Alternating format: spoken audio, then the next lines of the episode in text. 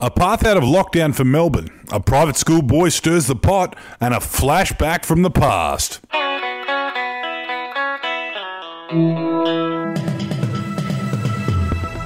Hi, I'm Wendell Hussey, and this is your Daily Betoota for the 25th of August. It's the middle of the week, and I've got Clancy Overell joining me to run through all of the biggest stories. We're going to start off with one down in Melbourne, and Dan Andrews has come out to say that Victoria cannot learn to live with the virus until after his next election.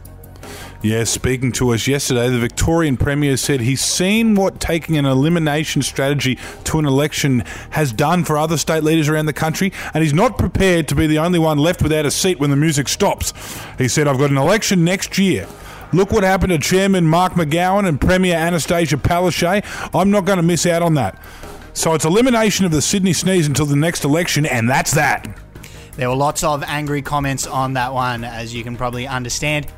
And we've got another virus story. A private schoolboy here in town has come out to reveal he reckons we should let this thing rip. He said, one death's a tragedy, a million is a statistic. That's right, a recent old boy from one of our town's most exclusive and leafy schools has defeated his lefty opponents this week by quoting Joseph Stalin inside the main bar of a famous French Quarter watering hole. As he said, Your lefty Jesus said it, not me. So that's checkmate, lefties. Anyway, we can beat this thing, and you peasants need to learn that we can't hamstring the economy forever. So it's time to open back up. Yes, he told them to remember who pays for their Centrelink.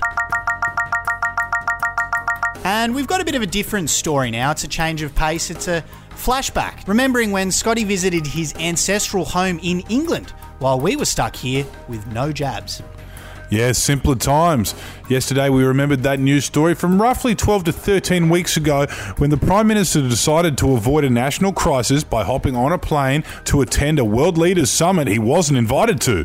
And then, of course, taking time off from his grueling schedule to hop around quaint little towns in Cornwall, UK.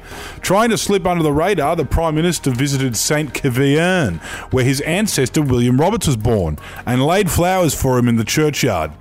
That's right laid flowers for an ancestor that was born hundreds of years ago in some shitty town at the bottom of England in the middle of a pandemic as the outbreak was spreading right across New South Wales.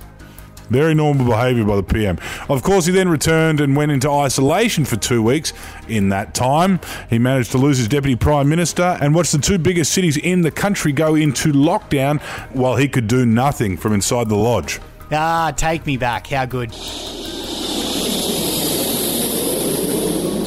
And our soundbite of the day is from Scott Morrison as well. He said this on Breakfast TV yesterday. You know, it's like that movie in The Croods. People wanted to stay in the cave. Some wanted to stay in the cave, and that young girl, she wanted to go out and, and live again and deal with the challenges of living in a different world. Well, COVID is a new, different world, and we need to get out there and live in it. We can't stay in the cave, and we can get out of it safely. That's what the plan does. Well, you just you meandered to an area I never in my life thought you would meander to.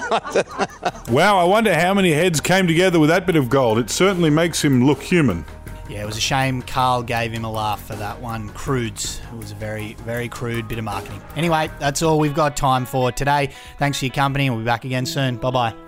Stay positive, everyone. Especially you in Sydney and Melbourne. It will get better. Hooroo!